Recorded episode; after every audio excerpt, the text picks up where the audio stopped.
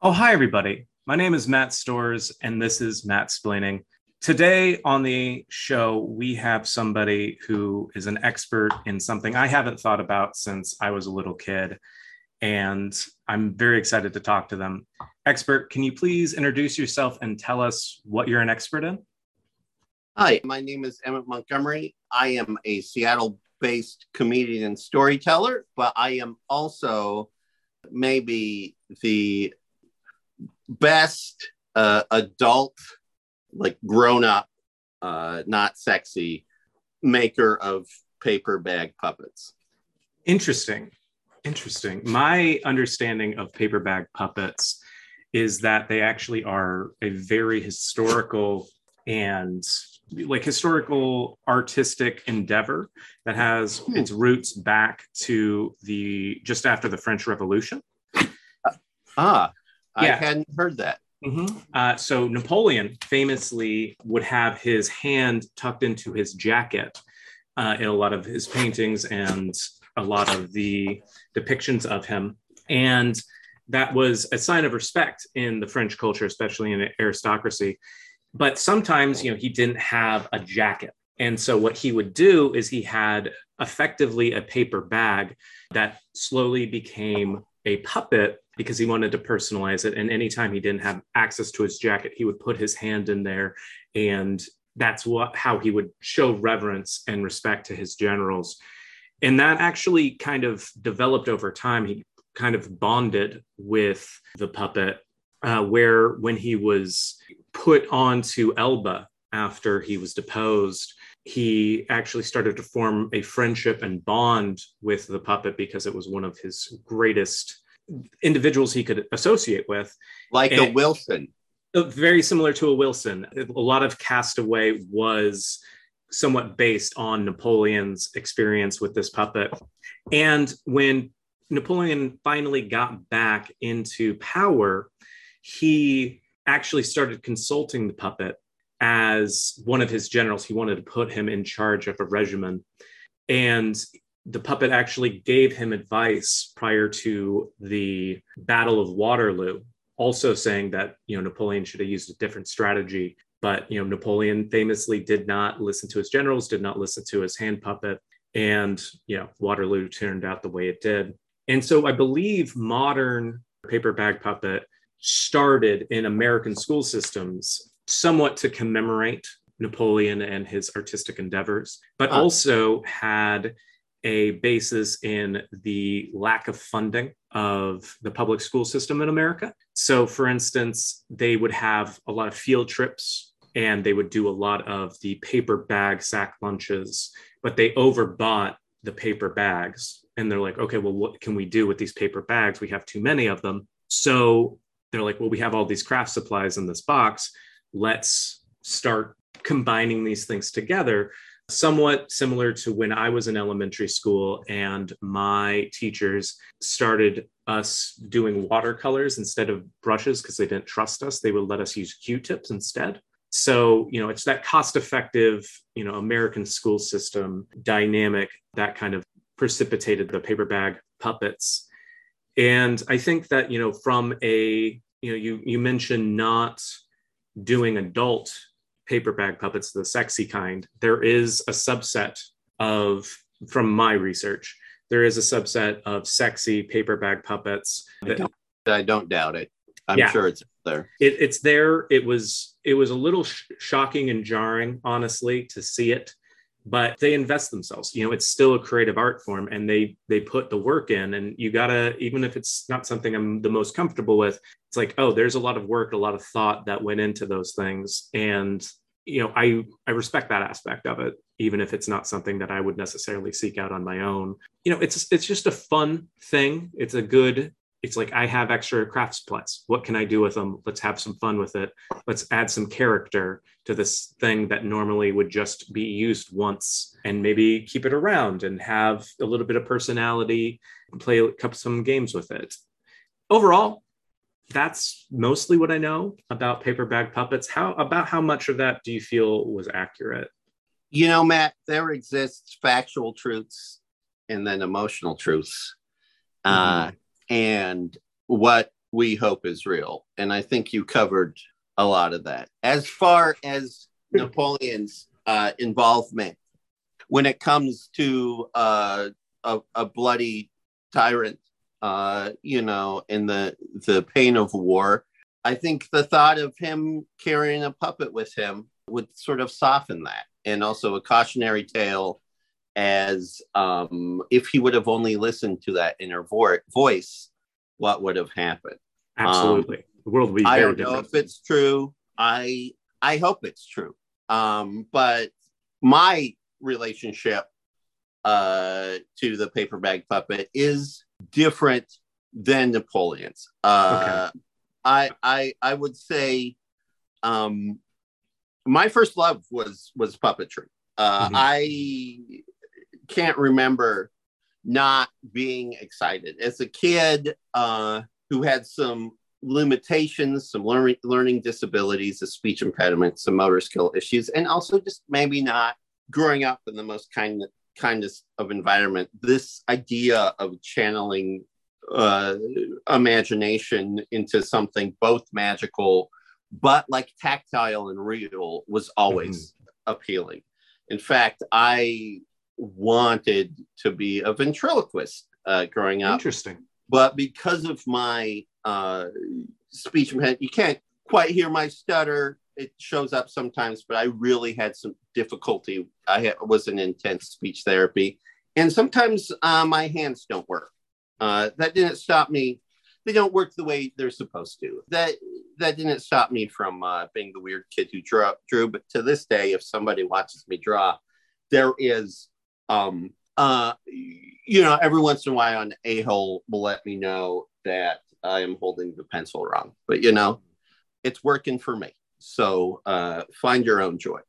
I remember being extremely frustrated on not being able in kindergarten. One of my first memories from school is not being able to get the scissors and crayons to work the way I wanted in in in these beautiful paper bag puppets, which were, uh, you know, based on the alphabet. Uh, mm-hmm. I kind of forgot them until I moved to Washington uh, from Utah. And uh, this is where you hit on some truth, where my mother sent me a giant, inexplicable gift package uh, full of things she thought I need needed, including uh, about 300 paper bags. Uh, there was also a colander some other other stuff. Uh, and you know, I was moving in with an adult woman. We had a bunch of this stuff. I'm wondering what to do with these paper bags. One Christmas, uh, we were we were very poor, and I made my girlfriend at the time a paper bag opera, remembering uh, that. And as an adult who had tamed my hands, mm-hmm. uh, I was able to actually uh, make something kind of special. Uh, I was very lonely uh, in the town I lived in Bellingham. Uh, mm. But my only real friend was my girlfriend, uh, which put a lot of strain. And so, and we worked opposite hours, and I would find myself getting drunk and making these paper bag puppets in my underwear. When I moved to Seattle, I kept making these and I would sell them at the art walk. And a lot wow. of times it was my grocery money and stuff. And I would use watercolor pencil and quality cardstock. And at the end of the day, it was a thing you could put your hand in. And I actually actually had some some art shows and uh, made some some some great friends. That's uh, great. Uh, both human friends and the puppets I made. Um, when I found st- stand-up comedy, it the puppets took a, a back burner for a while, but I, I still still would make them occasionally. Um, when uh, especially like commissioned for some some gags, and sometimes I would incorporate puppets in my variety shows. And uh, every other year, I would be part of a, a group show. But a group show uh, for for puppetry. Well, well, or just like an art show, I you see. know. And I'm not I'm still not a puppeteer. I'm a puppet mm. enthusiast okay. who makes these, these very basic puppets, which a paper bag puppet, of, of course, it's it's you got these sacks that are actually pretty hardy. They're meant to hold apples and tuna sandwiches that you you traditionally have a, a, a top, a face, and upper mouth, and then you can do the lower mouth and the body, and you you you have something. There's actually a lot of ways it, but it is a beautiful thing. I got introduced to the concept. There's an art movement called Bread and Puppets that exists in upstate New York, which is a puppets and civil civil rights political action thing, where people go and they spend a summer uh, or or season or so volunteering and making both bread and puppets, and they use disposable and cheap materials. They use um, paper mache and the mm-hmm. sacks from the grain, and they create these these beautiful things, and then go to pro uh, protests and parades. Um, and it's a concept amazing. of trash art. You know, it's not the value of the materials; it's making the thing and and having it, and that kind of is, is what I've done. Yeah, yeah, so like the creative expression of it, as opposed to yeah. the necessarily yeah. like what the inherent value is.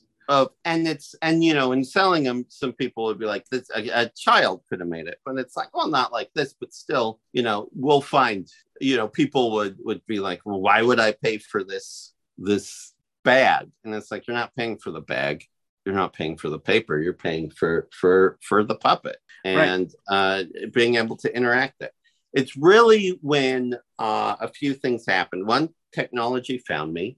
I'm now able to use uh, my tablet to draw uh, with the stylus. Uh, my wife, for work, got a color printer. And um, when the pandemic happened, uh, I found myself alone again, isolated. Nice.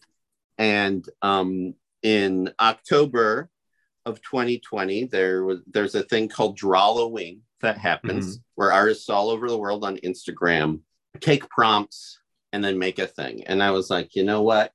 Why don't I be a maniac and make a puppet a day? And oh, I ended great. up making 40 puppets.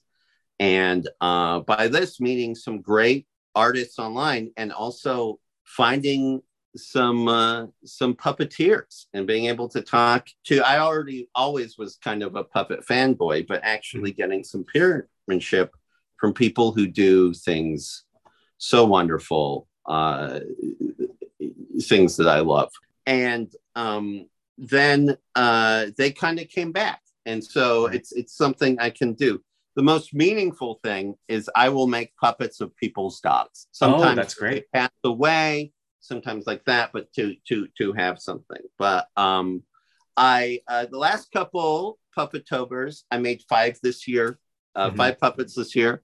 I made uh, eight or so last year, and sometimes I will will make make things. It has been. Uh, I have been making less pu- puppets, but when I do, it feels more powerful. Um, because I'm able to kind of wade through my creative blocks. Uh, as you may or may not know, it has been uh, a rough couple years. Both my parents left the planet. Uh, my Chihuahua, who was one of my yeah. muses, is now vibrating on a different frequency. But having those puppets of her I made have been great. And then right. the first puppet I made after my my father's uh, passing was actually an interpretation of Laura Gilpin's poem Two Headed Calf, uh, oh, which is about wonderful. beautiful tragedy. And you're able to make things using a limited medium. It's pretty, uh, pretty, uh, can be limitless. You Absolutely. know, you think I, this thing, I have one action, I open and close, but that can be a, a door that reveals things. It can be a flapping wing.